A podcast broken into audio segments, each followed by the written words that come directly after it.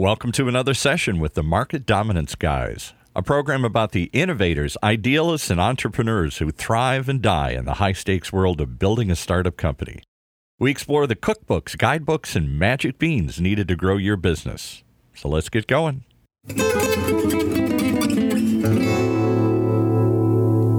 You're listening to the Market Dominance Guys with your hosts, Chris Beall of Connect and Sell and Corey Frank of Uncommon Pro.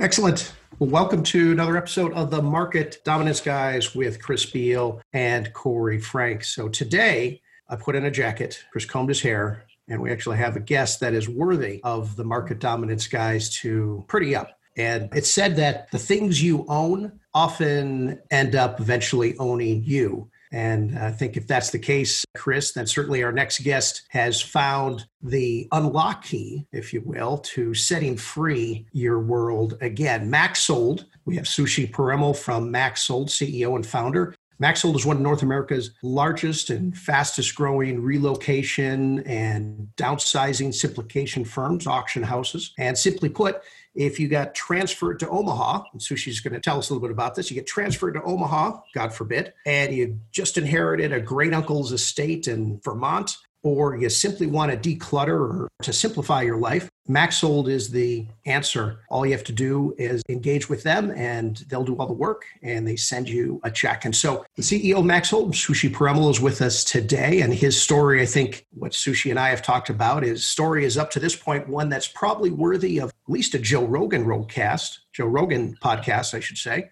But since we can't do that, he's going to have to settle for a couple of broken down sales guys like us. So Welcome to the Market Dominance Guys, Sushi. It's a pleasure to have you. Great. Thank you, Corey. It's a pleasure to be on the show. And I'm a big, big fan and probably put in about 100 miles listening to podcasts. And often I'm hitting replay. I'm doing that 15 minute rewind so that I can re listen to what you and Chris say because I just wish I had, I was running with my notepad so that I can take notes. It'll look funny though. The small update the founder is, is a second generation auctioneer and he lives, eats, breeds auctions.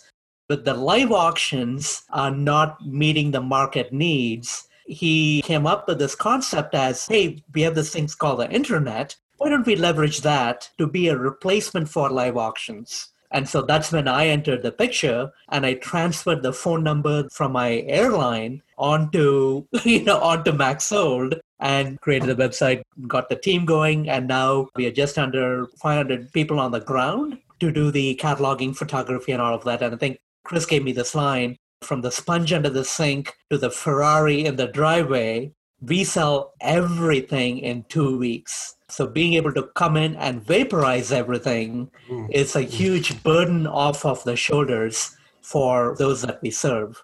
Thank you for inviting me for the show. Happy to be here and looking forward to learning a lot. Well, that's great. Well, Fantastic. Think, think, it's great. It's great to have you here. You're the only guest we've ever had. We don't have very many guests, but you're the only one who's ever been able to say, I transferred the phone number from my airline I take it that doesn't mean the phone number you were using to call Air Canada, but that you actually had an airline. Is that true? Correct, yeah. So I decided to cut my teeth in entrepreneurship by starting an airline. Why not? Said, why not? Let's give this a shot. And the reason is I was trying to combine my passion for flying and the accessibility it gave me, saying, hey, more people should have access to this and and said, well, that was a time when the very light jets were coming out. Companies like Eclipse and Cessna was getting into this. Embraer was getting into this. So they were creating planes that cost a fraction of your Gulfstream jets at a far better accessibility in terms of operating costs. So figured why not start a charter service with this, charter airline service with this. This was my attempt at failing big and I succeeded at it. That's a beautiful thing. Well, now you have a service that I think is suddenly even more important than it was before. Obviously, crucially important for life changes, right? When somebody is retiring, when they're when they're downsizing, when somebody passed away, when somebody's been transferred, all of those things were your bread and butter before, but now we have this sudden thing that's happened. And I don't think everybody's recognized it. I published something on LinkedIn the other day that said this is the end of the commute economy. And between the savings on commuting and the productivity increase already being measured from work from home, 47% productivity increase for people who are, are knowledge workers, we should see instantly, actually already flowing about $7.5 trillion a year into the US economy which is significantly bigger than the federal budget. It's almost as big as the entire debt of all US companies, right? It's enough in one year to wipe out all the debt of US companies. Here we have this phenomenon that's occurring, and one of the side effects that I've noticed and am actually participating in is relocation to where it's desirable to live before retirement. Think of this as acting retired from a place perspective 10, 20, 30 years before you retire because you can now work from home and work from home forever. So suddenly, the Ferrari in the driveway you thought was so important for your commute might be replaced with the four wheel drive that is a great thing to have when you move to the mountains. Or in my case, my fiance and I are moving to Port Townsend, two plus hours away from her office. My office has always been in the house, but she works for Microsoft, big work from office company. Suddenly, it's all choice choice forever. So people are suddenly moving, and you just took down, my understanding is, some funding, ignoring my advice, of course, because you know, the guy who spends a lot of time with me learns to ignore my advice. It's actually a skill that they acquire. Oh, that and going back 15 minutes to listen again and say, what the hell was that guy saying? So those are two really important skills you've picked up. But you've ignored my advice, you've taken money, but now you're suddenly armed with some cash going into what I call a high beta situation where there's a lot of volatility. I'm not talking about market volatility in the financial markets. I'm talking about energy in the system. Think of it as lots of entropy. It takes a lot of information to describe what's going on now, which creates entrepreneurial opportunities because the big companies can't move where moving is required to be fast and small. And so you can do anything you want now. So now you can do anything you want better than an airline. So what are you going to do with that money to dominate? right. I spent a lot of time thinking about it while listening to you and Corey, Chris, as well as while reading books and other things. It's simply like, how do we maximize the opportunity at the same time minimizing the risk? Because there's few states are entering into the second wave with the lockdowns being lifted. And luckily, we have a 10 year foundation of bootstrapping the business, finding out how we can create elasticity in the operations and in the execution. So we can go from zero to 100 or from 100 back to 20, depending on this evolving situation we are in. So we want to make sure that continues. We all of a sudden don't want to blow millions of dollars on a TV and radio campaign because if we are not able to execute on it, then we would have blown a bunch of money.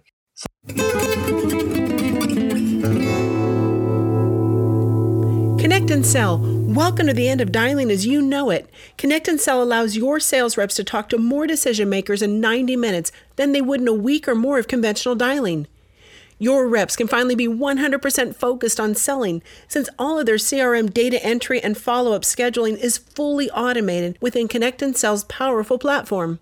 Your team's effectiveness will skyrocket by using Connect and Sell's teleprompter capability, as they'll know exactly what to say during critical conversations. So come on, give your fingers a rest with Connect and Sell. Visit connectandsell.com. You're listening to the Market Dominance Guys with your hosts, Chris Beall of Connect and Sell and Corey Frank of Uncommon Pro.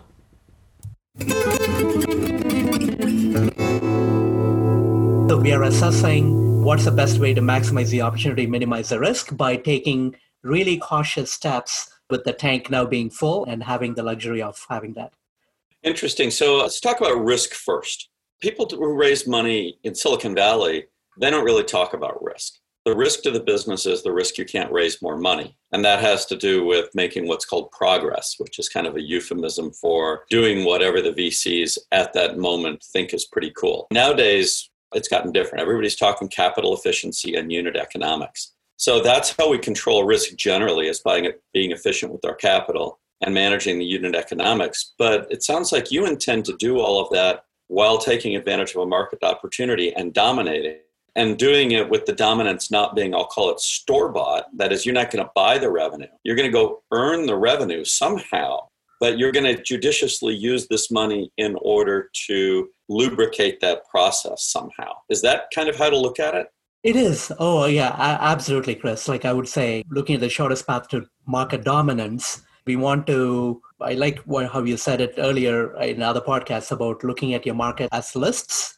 We are constructing a playbook with all these lists we can execute on and seeing how do we maximize the opportunity and minimize the risk. Because if we start executing on the lists, if we can't deliver on the product, then we would have blown a bunch of money. So we are trying to figure out how to manage that cautiously.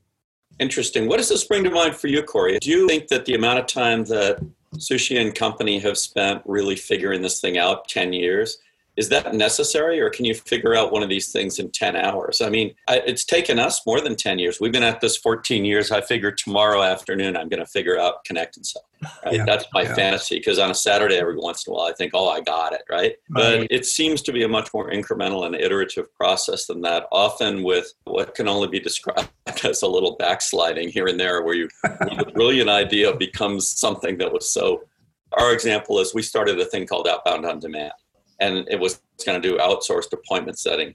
And it was so easy to sell that we didn't recognize that just because you have magic technology doesn't mean you can execute a new business, right? Mm-hmm. So we are a very poor execution player in a crowded market that was oddly easy to sell uh, because everybody will try a new outsourced appointment setter. It's the nature of that business. It's the chocolate chip cookie business. If you come out with something, everybody's right. going to try a cookie. And the question is, are they going to buy 100 million cookies? And the answer turned out to be, I don't know. We didn't stay around to find out. We retreated. We backslid, so to speak, into our core.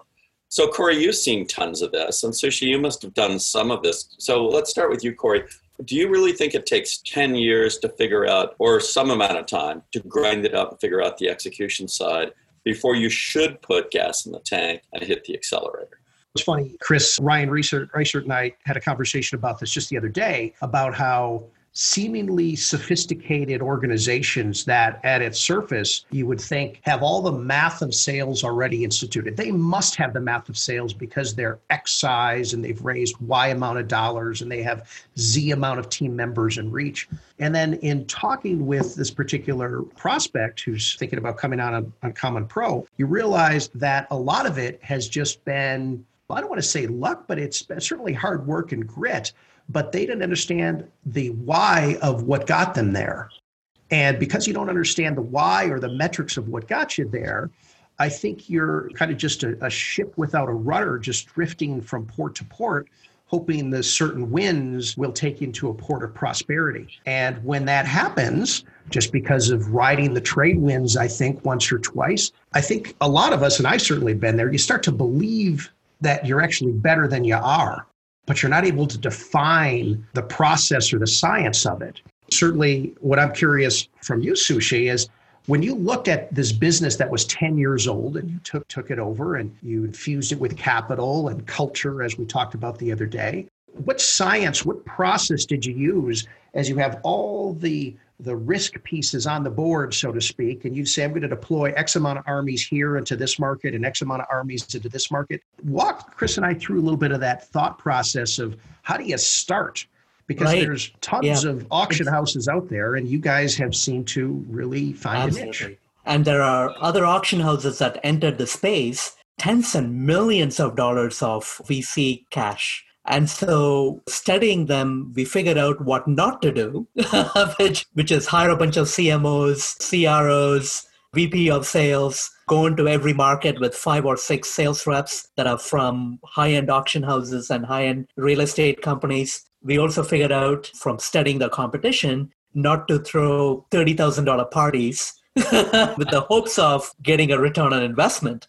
It's very much been an incremental and iterative process to figure out the science and the mechanics of things. So, we, as an example, with buyer acquisition, we figured out what the cost per acquisition is, how long it takes to get to an ROI, what channels do they come from, and also the scale up limits with several channels. So it's the same sort of path we are on in this next phase is to figure out whether we can increase those limits, whether that math scales. So if it's acquisition through search engine marketing, there's only so many people searching for to try to figure out how are they going to solve the problem of having a house full of things to sell.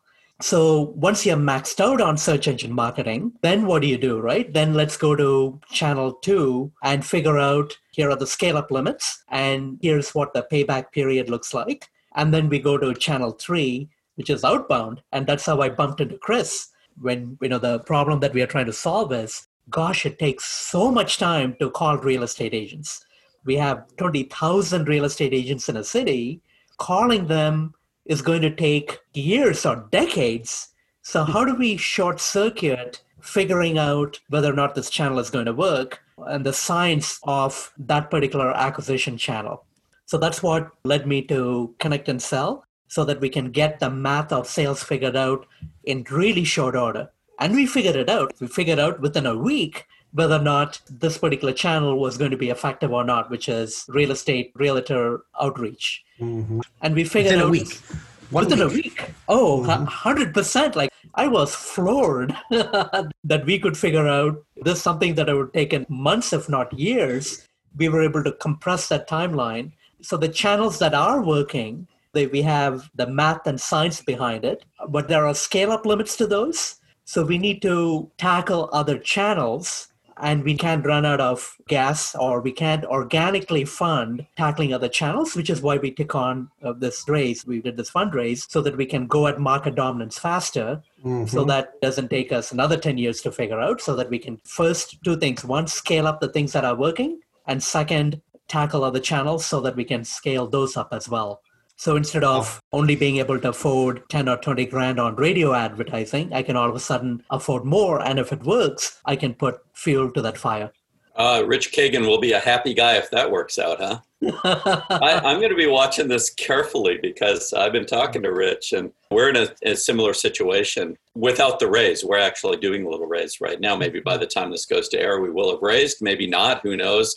I think our story is always a little bit tricky because we're so unusual. But this is another thing that I think is fascinating is that just sharing information with other entrepreneurs around what's worked. Like you and I spoke about something the other day that that it just turns out I have a weird part of my past involving a floor finishing company that I created. It's right. kind of like an airline if you think about yeah, it, right? Yeah. And a national scale floor finishing company trying to fix all the floors in every hospital in America. So it's a little more prosaic. I think jets are cooler when you think about it, but yeah, floors, they're all right. But we had a little kind of a legal structure and a financing structure that is very, very unusual. And I don't know if you're going to use it or not, but it's something we could share just by talking. And I think something that folks should keep in mind when they're going after market dominance is while this might be your first rodeo in a particular channel or a particular market dominance challenge, it's probably not everybody's but without conversations we can't really discover like there's no catalog there's no ontology of market dominance stuff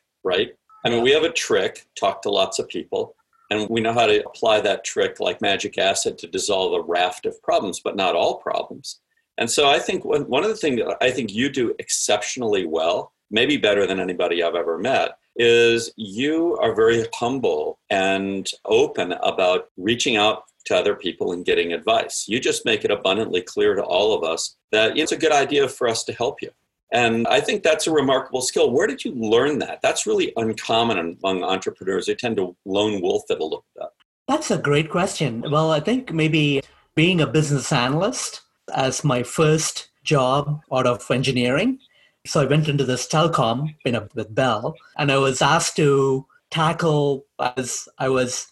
People assumed I was more intelligent than I am, right? So they, so they gave me all these responsibilities. I'm like, holy cow, how am I supposed to get this done? So I just ended up picking people's brain. I'm like, okay, can you help me with this? Can you teach me how this works? Can we figure this out? Can you show me the lay of the land?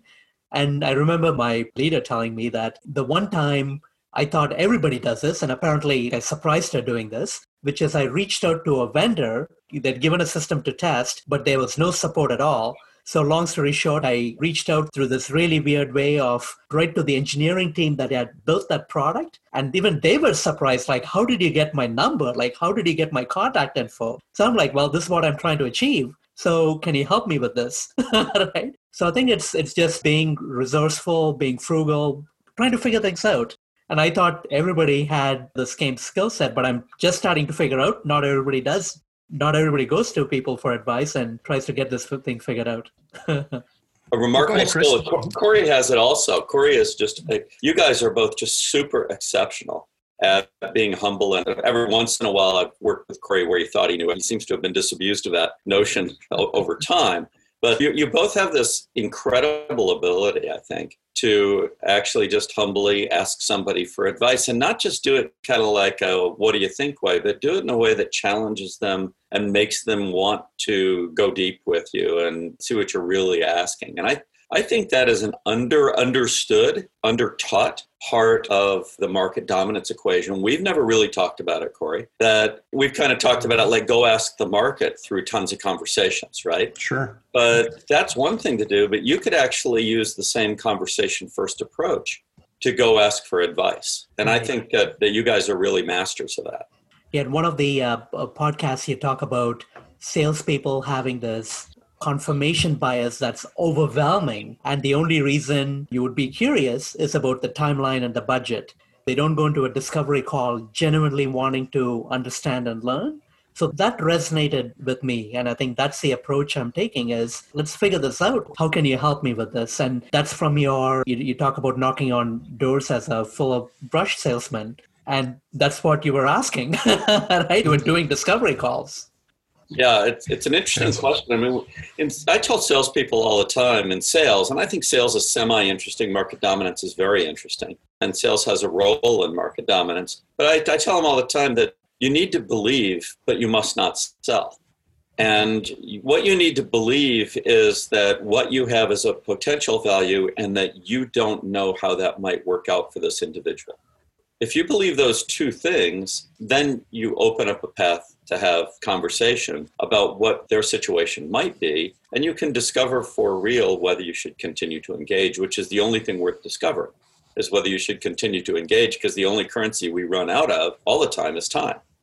And we get reminded of that all the time when something happens that reminds us all we have is time, right? I mean, we've all had events like that in our lives. And so I just think it's fascinating that we, we often think it's about money, it's about data, it's about analysis. But when you come right down to it, it's usually about being humble, believing in what you offer as potential, that you are an expert at something, uh, you have some value, and then having conversations to find out where the fit is. I call it tapping the bells. I think we've said this before, but I'll say it again. If somebody presented you with the problem, I have a thousand bells but only 10 of them are bells. 990 of them just look like bells. And we're going to put a bell up in the bell tower, and it's going to have to ring once an hour on the first hour and twice on the second hour. And by the time we get up to noon, it's got to ring 12 times. And if it's made of clay, it's going to fall apart. Your job, Sushi, without being able to do anything other than interact with the bells, is to figure out which ones are made of brass and which ones are made of clay. All you can do is tap the bells, right? That's the conversation. All you can do is have the conversation and see if it resonates. If it resonates, then it's worth moving forward and finding out if you like the other features of the thing. And I think you've just been exceptional at doing that through your career. Today's show is also brought to you by UncommonPro.com. Selling a big idea to a skeptical customer or investor is one of the hardest jobs in business. So, when it's really time to go big, you need an uncommon methodology to convince others that your ideas will truly change their world. Through a modern and innovative sales and scripting toolset, we offer a guiding hand to ambitious leaders in their quest to reach market dominance. It's time to get uncommon with uncommonpro.com. Never miss an episode. Go to any of your favorite podcast venues and search for Market Dominance Guys or go to marketdominanceguys.com and subscribe.